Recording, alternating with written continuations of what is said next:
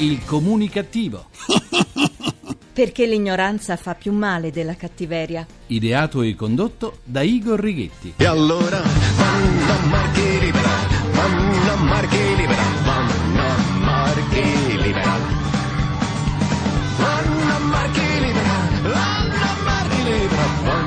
Edoardo Bennato, Vanna Marchi Libera, è già libera. Buona comunicazione Italia dal vostro comunicativo di fiducia Igor Righetti. Bentornati alla nostra terapia radiofonica di gruppo Emissioni Zero numero 1986 con l'86. In Italia c'è un allarme veleni. Non provengono dai fiumi o dagli scarichi di centrali o industrie petrolchimiche, ma dagli oggetti che tutti noi acquistiamo, indossiamo o utilizziamo. Chi se ne frega? Ma come chi se ne frega? Non possiamo essere così incoscienti. E su, giocattoli, cosmetici, profumi, bigiotteria, tessuti, pellame sono spesso tossici e il loro veleno penetra nella nostra pelle. E chi se ne frega?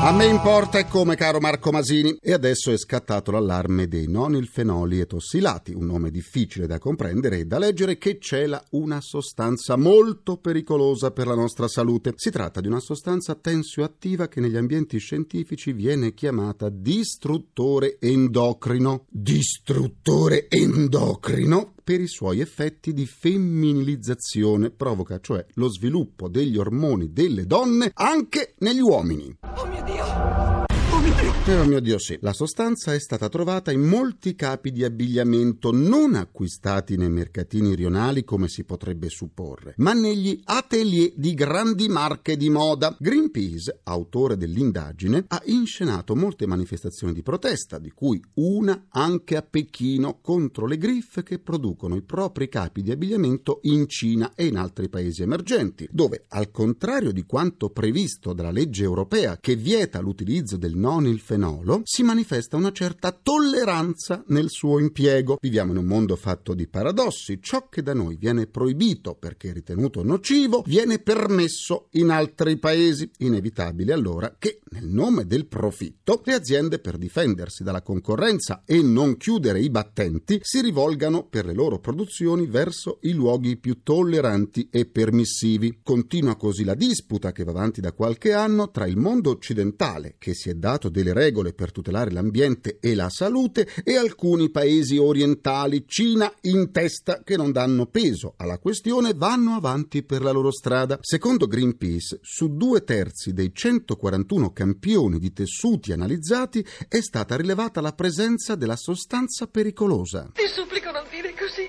Mi dispiace, mi dispiace tanto. Dispiace tanto anche a me, signora Rossella O'Hara, ma non lo dico io, lo dice Greenpeace. A usarla sono una ventina di famosi marchi della moda internazionale, una ventina. A scoprire che il nonilfenolo aumentava i caratteri femminili furono alcuni scienziati che rilevarono come nel tratto del Mar Baltico, dove si versavano gli scarti della lavorazione di tessuti con questa sostanza, i pesci assumevano sempre più caratteristiche ormonali femminili. Allora non mi resta nulla, nulla per cui lottare e per cui vivere. Non dica così, signora Rossella O'Hara, ci sono altre cose per cui vale la pena vivere. Eh, scriveva Curzio Malaparte. Gli organi genitali hanno sempre avuto una grande importanza nella vita dei popoli latini. La vera bandiera italiana non è il tricolore, no, ma il sesso maschile. Ecco, allora i nonilfenoli e tossilati costituiscono un autentico attentato alla patria. Eh, macho man, macho man, non il fenoli e tossilati. Continuiamo la terapia. Una volta si diceva casalinga di Voghera, un'espressione idiomatica del lessico giornalistico, con cui si intendeva rappresentare uno stereotipo della fascia della popolazione italiana piccolo borghese, dal basso livello di istruzione, che possedeva un lavoro generalmente molto semplice o umile. Un'espressione ormai arcaica, anche perché di casalinghe ce ne sono sempre meno. In Italia si contano 327.000 casalinghe in meno nel giro di un solo anno, dai 15 ai 64 anni. Molto probabilmente la crisi spinge sul mercato del lavoro molte donne che prima potevano permettersi di badare soltanto alla casa. Per fortuna, per fortuna cominciano ad affacciarsi i casalinghi, circa 70.000 in età lavorativa, sempre nel secondo trimestre del 2012, rispetto ai 51.000 dello stesso periodo dello scorso anno. E senza casalinghe non c'è più bisogno neppure della casa? E che cosa sarebbe un mondo senza casalinghe e senza casalinghi? Che cosa? Questa non è una canzone spinta, ma è soltanto il ballo della casalinga. Il ballo della casalinga, eh sì, senza casalinghe non ci sarà più bisogno neppure di questa canzone. Igor, il tuo avatar chiede la linea. Va bene Massimo, facciamo parlare il mio avatar altrimenti perde l'autostima. Sentiamo il grrrr. GRC, giornale radiocomunicativo che elimina i peli superflui anche ai glabri. Maxi operazione da parte dei carabinieri di Genova contro lo spaccio internazionale di stupefacenti culminata con circa 50 arresti avvenuti a Genova e nel nord Italia. Molti degli arrestati sono di origine senegalese. Sembra che comunque l'operazione sia stata molto semplice. Forse perché per sgominare la banda sarà bastato seguire il cartello della droga? Un uomo che di professione, anche se ufficialmente non riconosciuta, fa il centurione romano per posare per alcune foto con i turisti, ha fatto irruzione nella basilica di Santa Francesca Romana a poca distanza dal Colosseo e ha spaccato una balaustra in marmo attribuita al Bernini. Forse il centurione romano voleva che, come il Colosseo, anche altri monumenti romani avessero dei buchi? Eh, forse. Per riascoltare le sedute del comunicativo andate sul sito comunicativo.rai.it dove potrete anche scaricarle in podcast e sentirle in caso di dermatite seborroica causata da eccesso di tassazione. Vi aspetto pure sulla pagina Facebook del comunicativo facebook.com slash il comunicativo. Parliamo ora della meteomania, delle rubriche del meteo che pullulano in tv, in radio, su internet e sui giornali, perché anche noi, come gli inglesi e gli americani, siamo diventati meteomaniaci. Da qualche anno abbiamo una nuova passione, le previsioni del tempo, previsioni che milioni di italiani leggono sui giornali come fossero il responso di un attack, merito indubbio dei primi grandi comunicatori di questa scienza, entrata nel lessico comune attraverso lo schermo televisivo, merito soprattutto di un alto ufficiale dell'aeronautica, Edmondo Bernacca, che con garbo, con grande competenza, un linguaggio semplice e una dialettica raffinata conquistò il paese conducendo in Rai un programma autonomo dedicato alle previsioni meteorologiche. Eh già, fu lui a rendere di uso quotidiano termini che fino ad allora erano patrimonio degli studiosi come millibar e anticicloni, un divulgatore eccezionale Bernacca che col sorriso annunciava tempeste.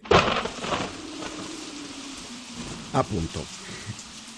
Ci manca però il sorriso di Bernacca. E così molti italiani la mattina, prima di andare al lavoro, se possono fare a meno delle notizie di politica o di cronaca, non possono però rinunciare alle previsioni meteorologiche della giornata. Da un sondaggio è emerso che ben il 67% consulta il meteo per il giorno dopo, superando di molto gli appassionati degli oroscopi che raggiungono il 42%.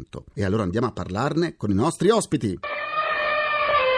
Do la buona comunicazione al direttore del sito ilmeteo.it Antonio Sanò. Buona comunicazione anche a voi e a tutti gli ascoltatori. Il meteo.it è stato da lei ideato nel 2000 è da qui che prendono vita i nomi assegnati agli eventi atmosferici come Scipione o Caronte. Come viene fatta la scelta? Da me personalmente, tramite il nostro sito, sul nostro forum, sulla nostra community su Facebook, vengono anche proposti dei nomi, anche a volte bizzarri, mitologici, che traggono spunto e idee appunto dalla nostra tradizione, dalla letteratura e poi viene effettuato un sondaggio e successivamente vince il nome che è piaciuto di più ai nostri amici, ai nostri utenti. L'assegnare i nomi comunque è una tradizione anglosassone, tutto nasce negli anni 50 quando i piloti dell'aviazione degli Stati Uniti quando incontravano un ciclone lo battezzavano con un nome della moglie o dell'amante, della fidanzata. Poi se il ciclone era particolarmente cattivo allora si spizzarrivano con il nome della suocera. Ecco, se no quali i nomi più bizzarri che le sono stati proposti? Sono eh, i nomi di persona, però noi i nomi di persona non li utilizziamo, preferiamo i nomi mitologici. Tutti ricorderanno Caronte, il traghettatore che ci portò nel cuore dell'estate eh, no? tra giugno e luglio. Questi nomi avvicinano il pubblico alla meteorologia? Certamente è un modo nuovo di comunicare le previsioni del tempo ed è un modo estremamente efficace. Tutti avranno visto che ormai anche per la strada si parla delle perturbazioni e si dà il nome, quindi dopo Beatrice è arrivata anche Poppea che ha dispensato acqua da nord a sud per giorni. E certamente è un modo anche divertente per avvicinare tutta la popolazione, dai bambini fino agli anziani. E chissà che a qualcuno non sia tornata anche la, la voglia di riaprire qualche vecchio e polveroso libro di scuola. Le nuove tecnologie come hanno cambiato il modo di comunicare le previsioni del tempo? Dietro questi nomi c'è un, comunque un rigore scientifico. Noi formuliamo le nostre previsioni anche con lunga scadenza, quindi anche 5-7 giorni, perché dietro c'è proprio un lavoro di ricerca scientifica tramite modelli fisico-matematici che ci permettono di spingerci sempre più in là e soprattutto fare previsioni puntuali. È molto facile e tutti lo sapranno chi naviga sul nostro sito anche la semplicità con cui si può accedere e visionare appunto le previsioni. Grazie ad Antonio Sanò, direttore del sito ilmeteo.it e buona comunicazione. Buona comunicazione a tutti voi. La nostra mascotte precario, con il suo barrito, annuncia l'ingresso della giornalista delle pagine spettacoli del Corriere della Sera, Emilia Costantini. Buona comunicazione e bentornata Emilia. Grazie e buona comunicazione a tutti, grazie a te Igor. A che cosa si deve la grande passione per il meteo e l'attenzione con cui vengono seguite le notizie sul clima? Io ti parlo da appassionata di meteo, naturalmente sin dalla mattina presto quando mi sveglio e guardo la rassegna stampa in televisione, eccetera, eccetera, mi fermo e mi soffermo più di una volta sulle rubriche, appunto sui vari canali dove si annuncia il tempo della giornata e poi soprattutto anche di quello che succederà nei giorni successivi quando questo viene detto. Ora, che cosa si debba mi pare evidente perché per quanto mi riguarda poi è anche una questione molto femminile, decido anche come vestirmi, se mettermi quel tipo di scarpe piuttosto che gli stivali, quindi con molta semplicità e anche banalità ti dico quello che mi capita a me, Certo. però credo che naturalmente poi ci siano delle cose molto più serie, gente che sta in mare, che lavora in mare, soprattutto il mare, ecco, eh, o se no che deve fare dei viaggi eh, in posti dove veramente se piove o se c'è la neve cambia la situazione. Da Bernacca a oggi com'è cambiato lo stile di presentazione del meteo in tv? Certamente Bernacca